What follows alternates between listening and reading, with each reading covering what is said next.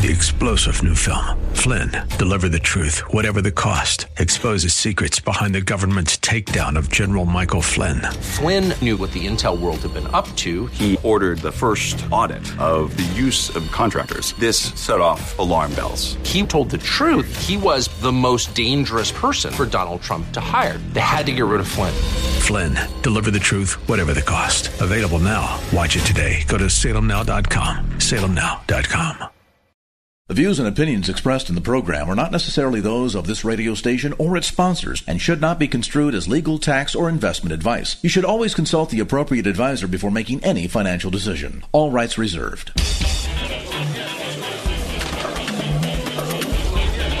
Now, AM 1220 KNELW presents New Focus on Wealth with certified financial planner Chad Burton, drawing from his 20 year background in finance and investing to help you make sense of your money matters. New Focus on Wealth. Get a new focus on personal finance, wealth management, Wall Street, and the economy.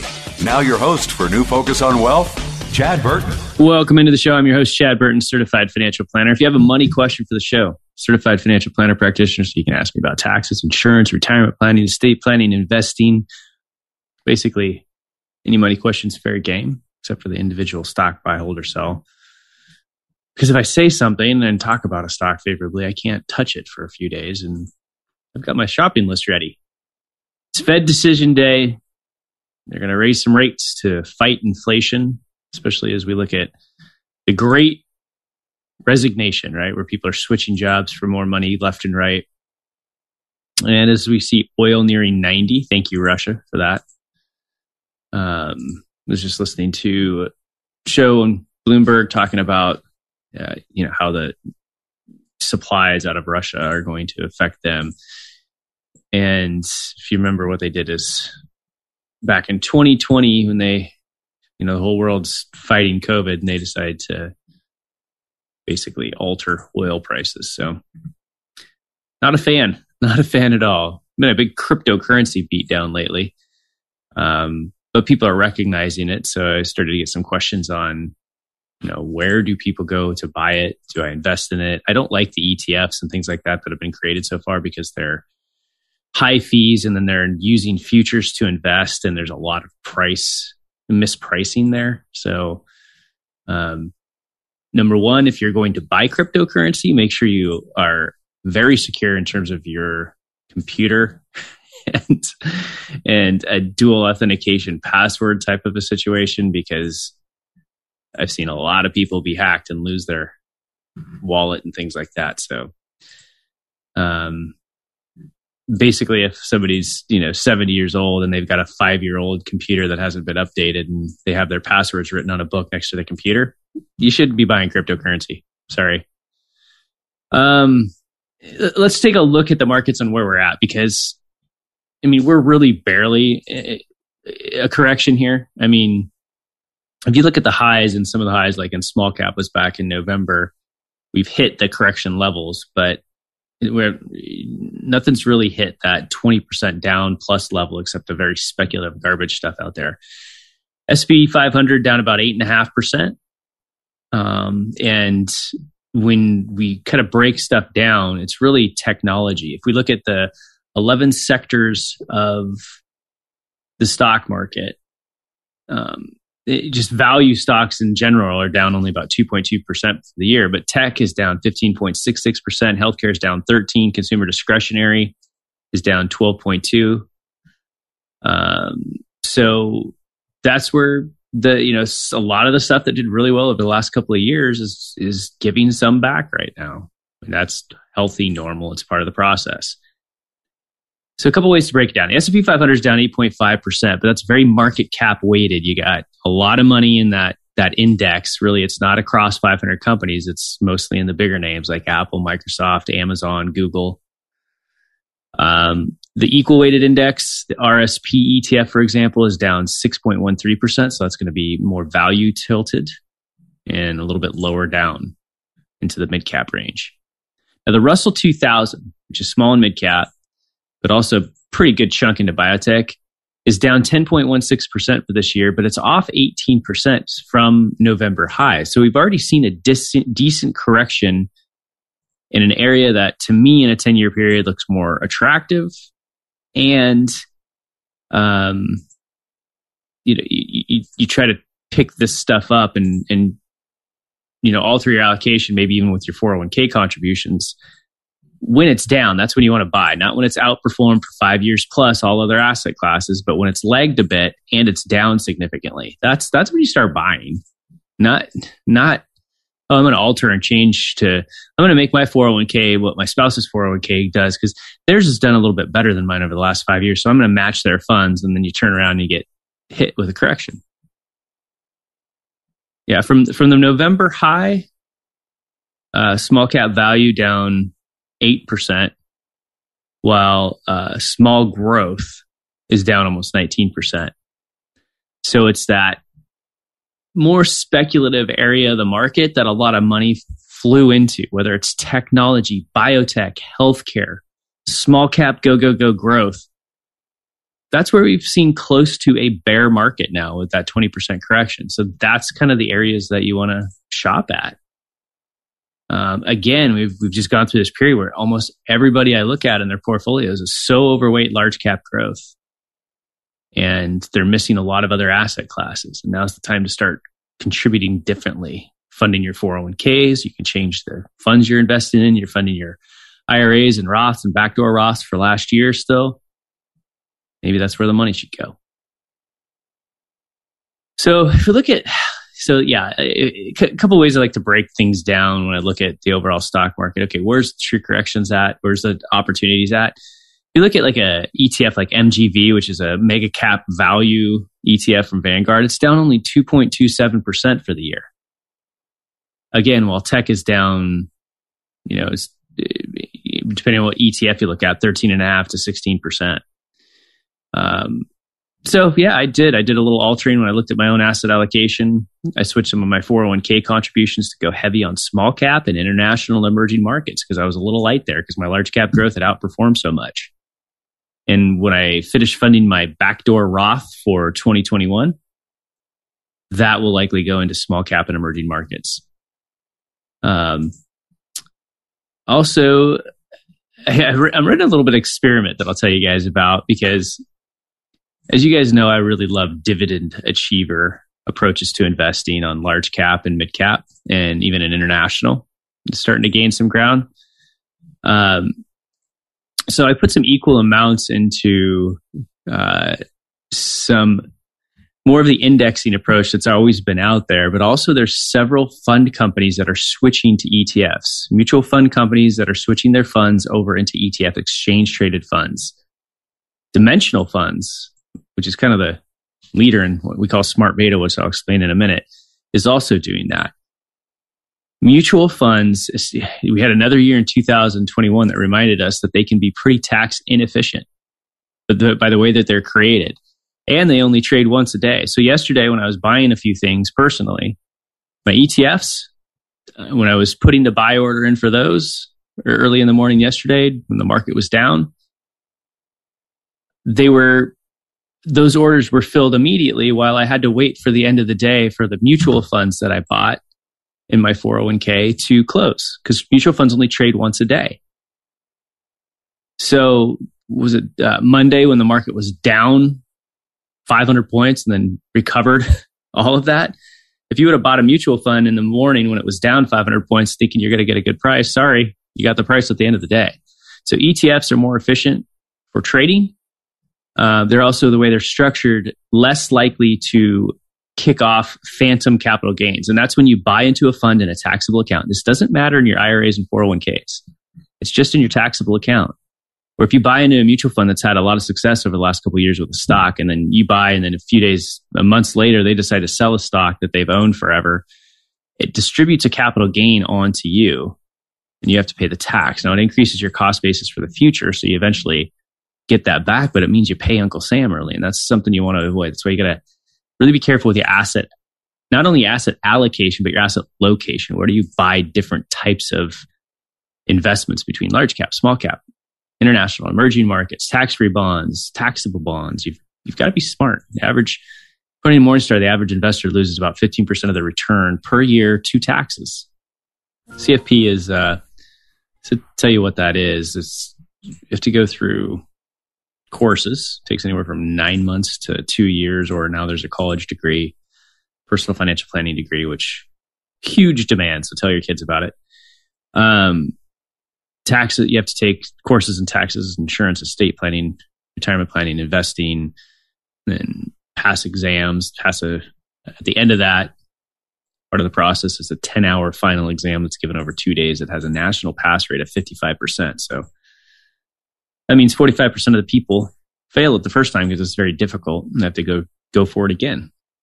And you have to have a certain amount of continuing education. So if you couple a CFP, certified financial planner, with a fee only fiduciary based style of doing business, you know you're going to get unbiased advice. You're going to get advice where you have options. Like, okay, this is your situation. This is, you know, three possibilities of the right way to go about what you're trying to do with your financial decisions. Maybe here's the one I would do and what sounds right to you.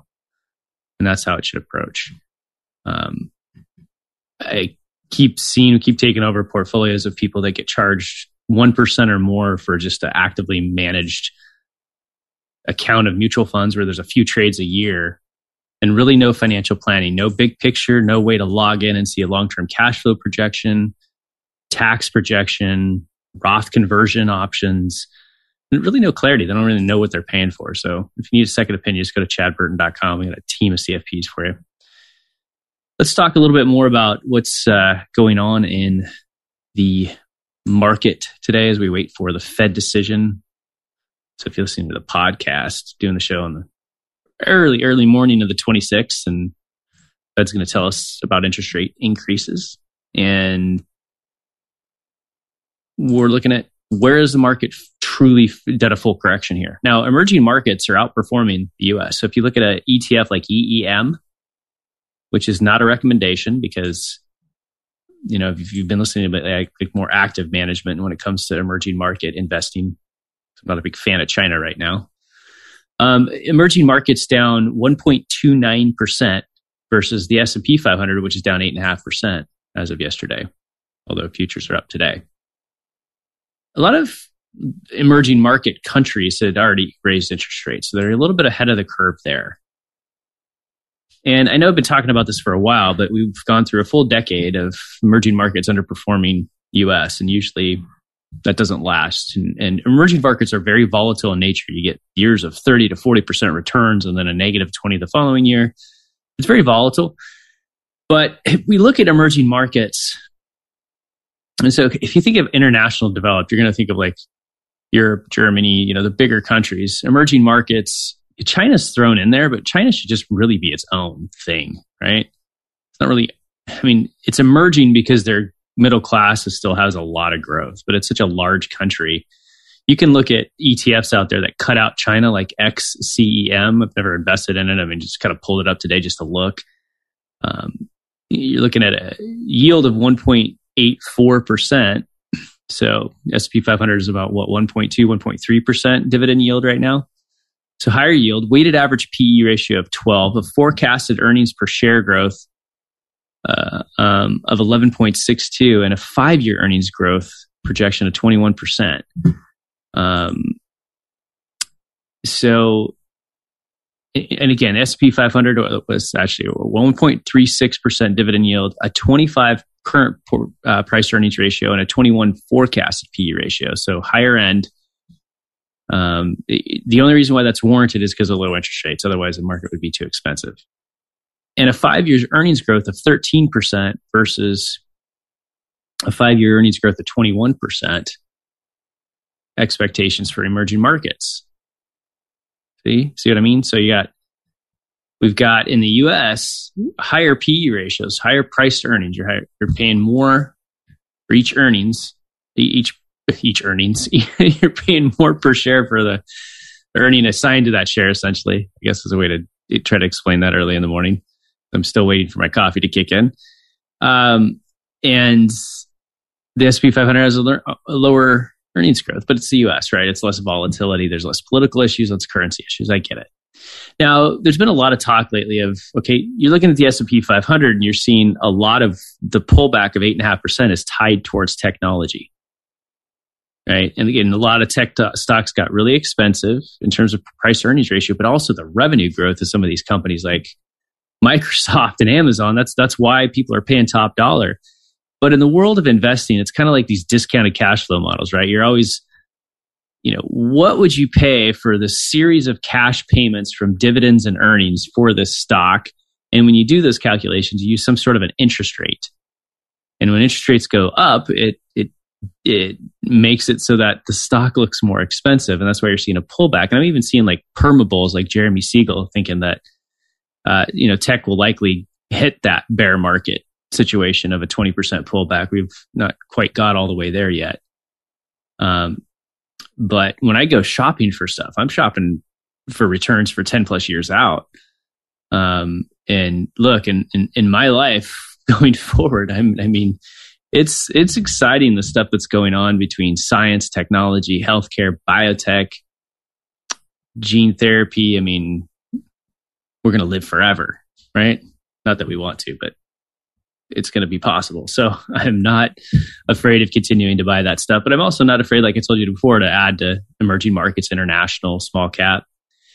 When we look at RSP, which is that ETF, that's the equal weight, where instead of the S&P 500, which is very top heavy, you know, weighted towards those larger companies, RSP, if you had 500 bucks, you'd have a dollar in every company in the S&P 500. And it's got a lower PE. When you when you get less of the money into the Amazons and the Microsofts and the Apples, the P is a little bit lower, it goes from 25 to 20.6, and the forecast PU ratio goes from 21 to uh, 17. And 17, that's totally fine in a world of low rates.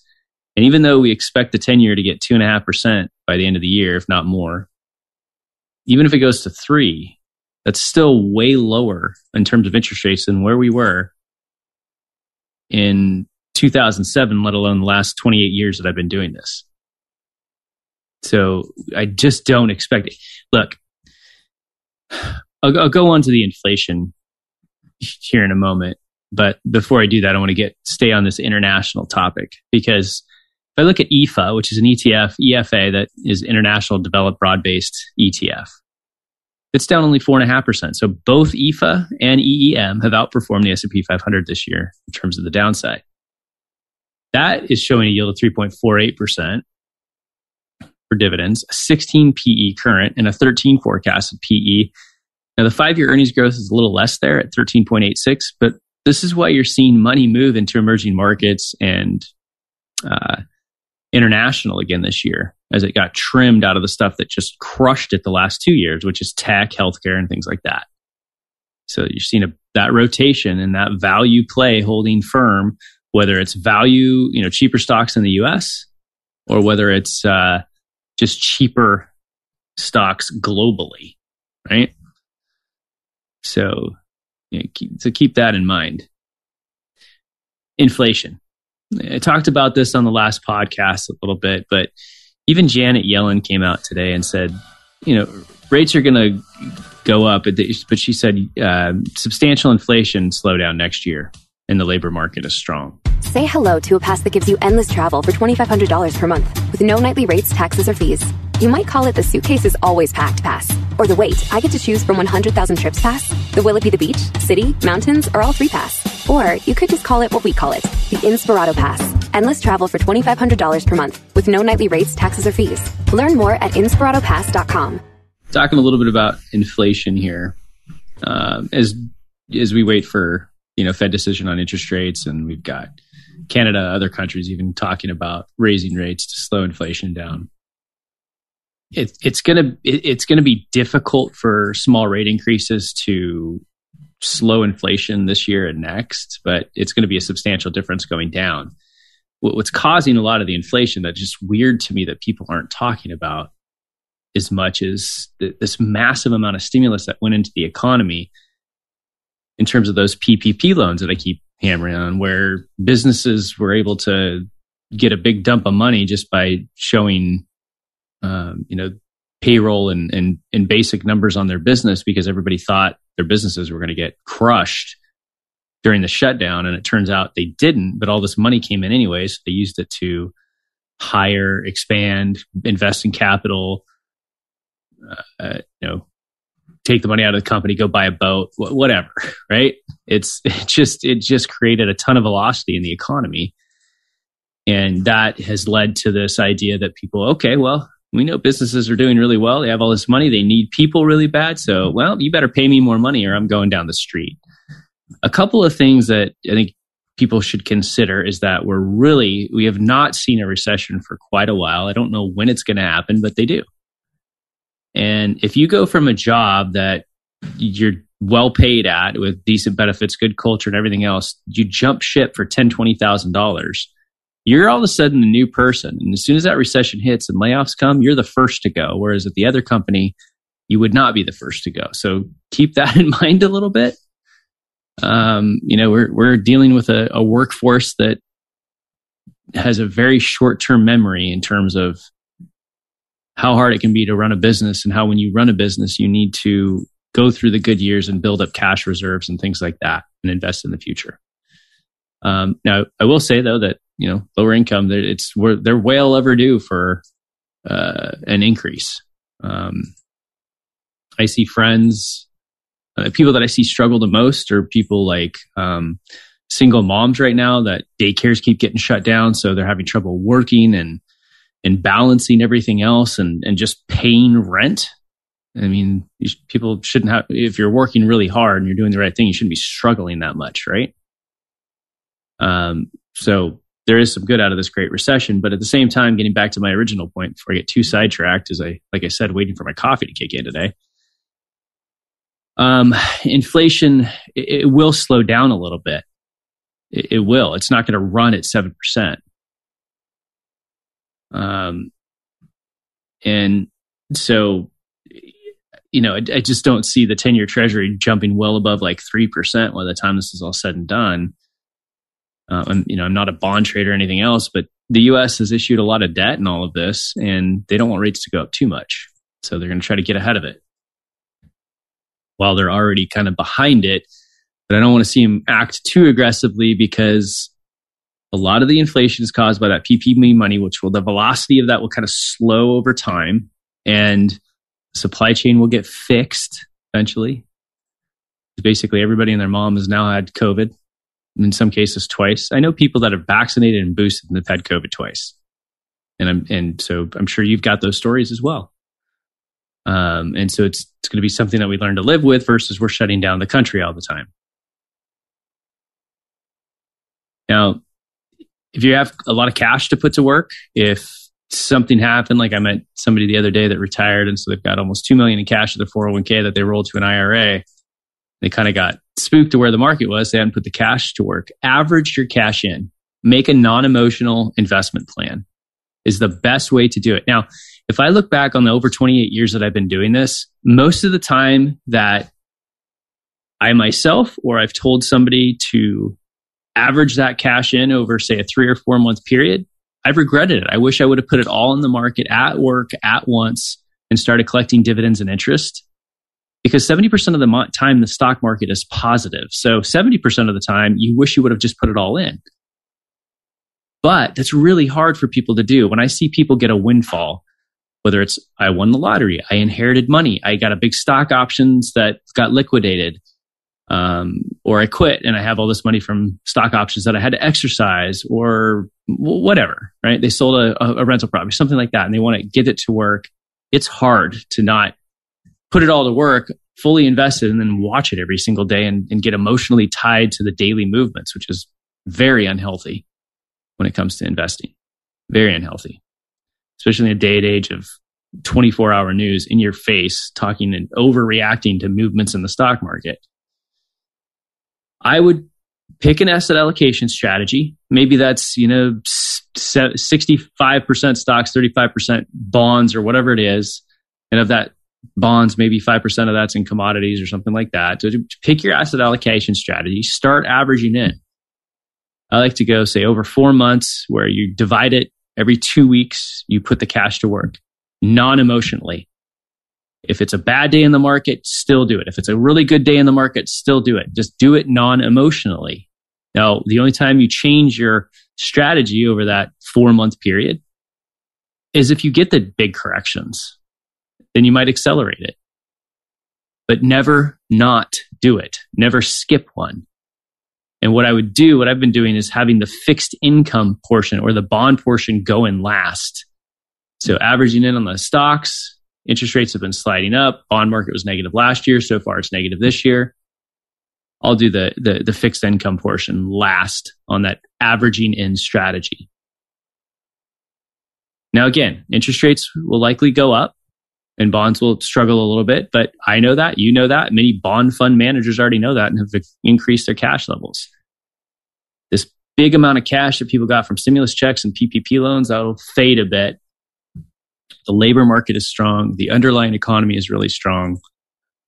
Um, and uh, it's still a you know big believer in stocks. Right now, the ten year Treasury is yielding close to one point eight percent. Last week, it was yielding almost two percent. So bonds down one point eight percent for the year. A little bit of an improvement versus last week because stocks went down, so bonds went up and rates went down over this last uh, couple of days. Now, again, I'm assuming about two and a half percent by the end of the year on the ten year Treasury. Um, so what what can you do?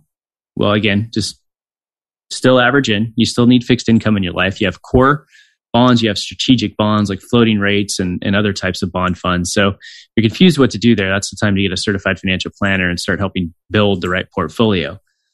Um, you know, bonds not not important for somebody that's 45 or under, but as you start to get towards retirement, you need that fixed income piece, not for outperforming the market and growing, but just for stable income and things like that. So what are we doing? Well, we we have started to pick up some individual bonds. When we have a portfolio to work with of over 1 million that's allocated towards bonds we can still find some decent deals.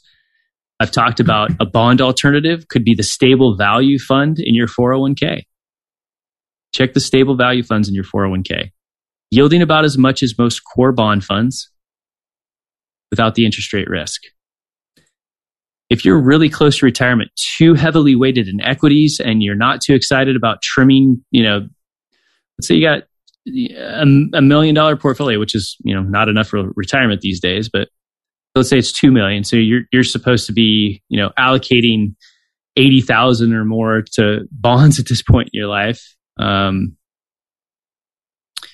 and uh, you're just not too excited about doing that. Well, you could there are some decent options out there in the terms of no load variable annuities. I'm going to tell you again and over and over again most of the annuities that you hear about or are marketed to you on television, radio, wherever are total garbage. If there's a commission involved, they're garbage. But there are some decent low load versions where you can come and go whenever you want, where you can take your bond money. It's supposed to be invested in bonds.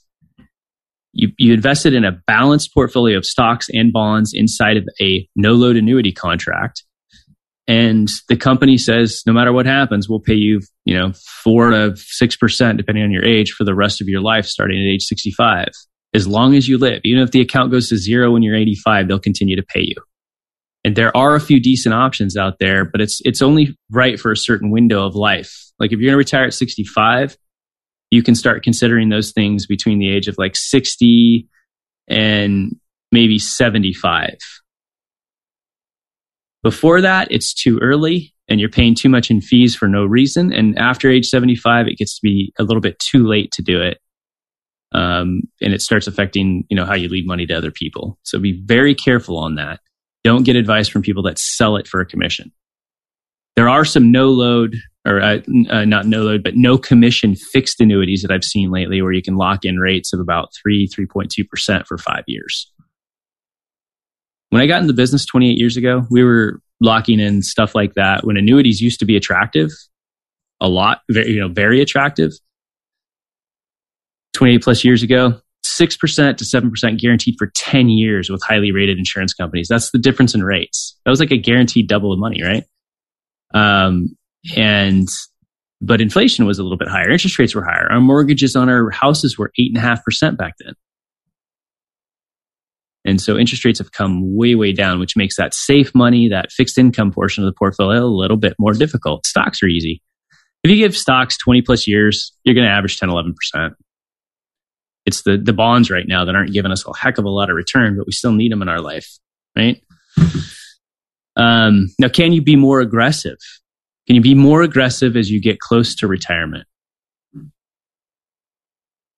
That's what we need to talk about. It's okay to be more aggressive, but you have to have the stomach for it. You have to have the asset allocation and the plan to trim to continue to replenish your cash. All right. So we're talking about can you be more aggressive in retirement? When you know I got into the business, the balanced portfolio was more of a tradition. It was either you know 40% stock, 60% bonds, or kind of a 50-50 approach, and that's changed drastically. Where people are going more aggressive in retirement. Why? Well, it's because interest rates are so low. They're half of what they were. They're really a third of what they are, uh, what they were when your parents and grandparents retired. So it's more expensive to retire now, and we're living longer, which makes it even more expensive. Healthcare costs tend to rise at 5% inflation. So it's already beating that, that normal average.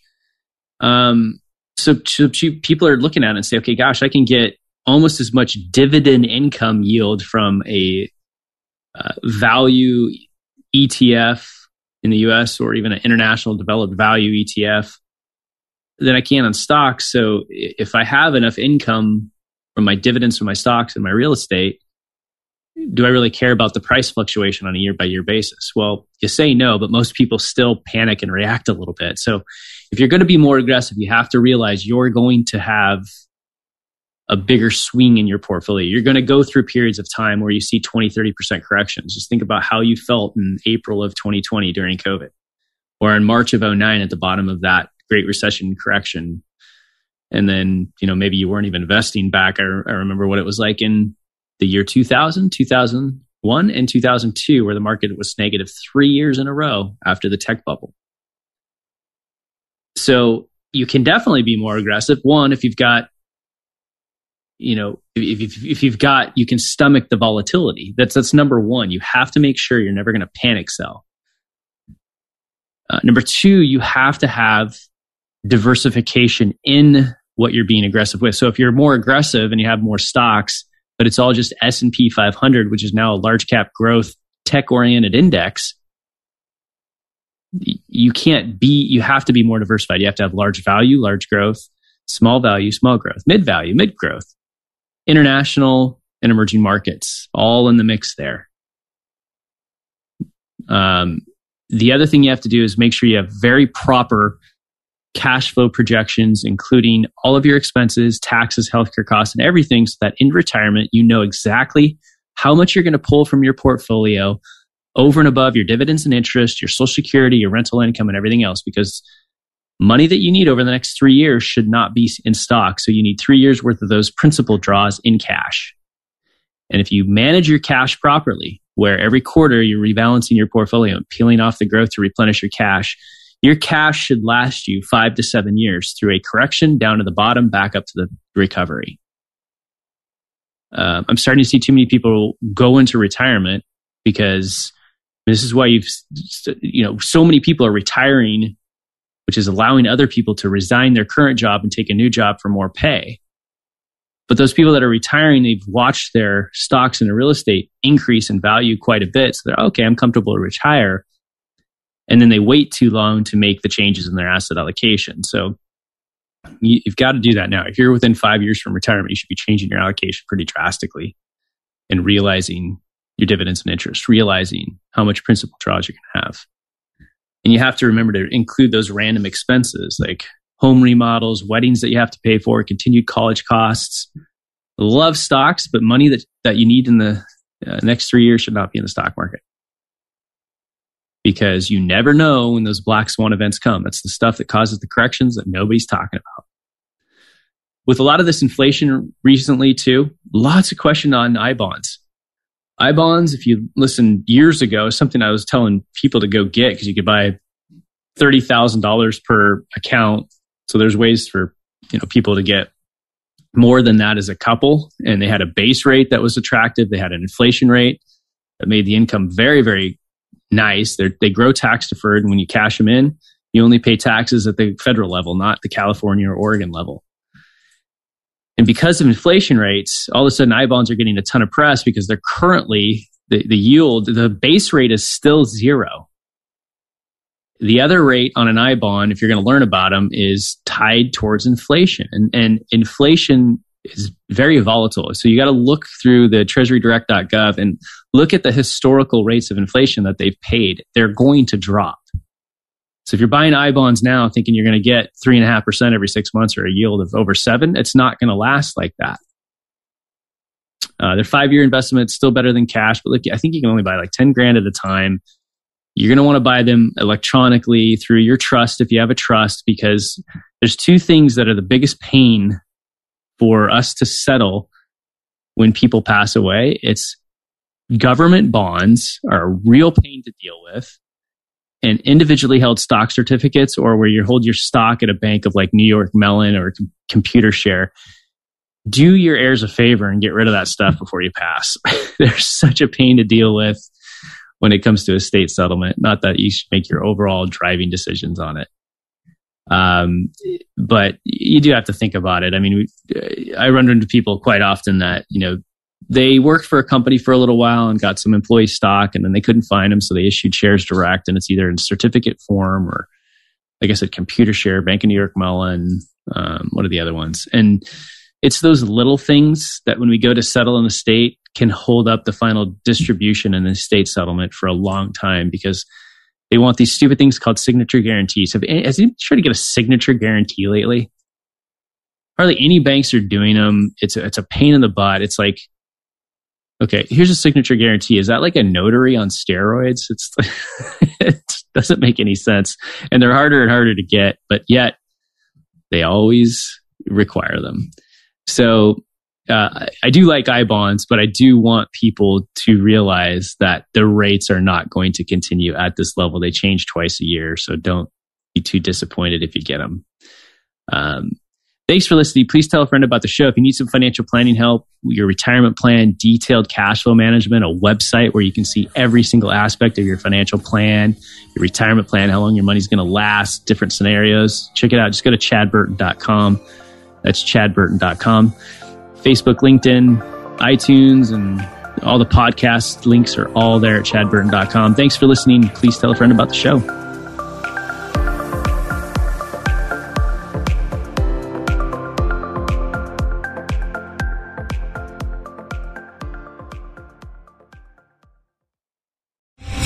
Star General Michael J. Flynn, head of the Pentagon Intelligence Agency, knew all the government's dirty secrets. He was one of the most respected generals in the military. Flynn knew what the intel world had been up to, he understood its funding. He ordered the first audit of the use of contractors. This set off alarm bells. The explosive new documentary, Flynn, Deliver the Truth, Whatever the Cost, and covers the facts behind this scandal. Flynn told the truth. He was the most dangerous person for Donald Trump to hire. I find out the worst enemy that I'm going to face in my life is right here in America. They took my assessment and they wanted me to change it. And I was like, I'm not changing it. They had to get rid of Flynn with in depth interviews, archival footage, and never before seen personal records of the man behind the headlines. I just felt like I was drowning. Flynn, deliver the truth, whatever the cost. Available now. Watch it today. Go to salemnow.com. Salemnow.com.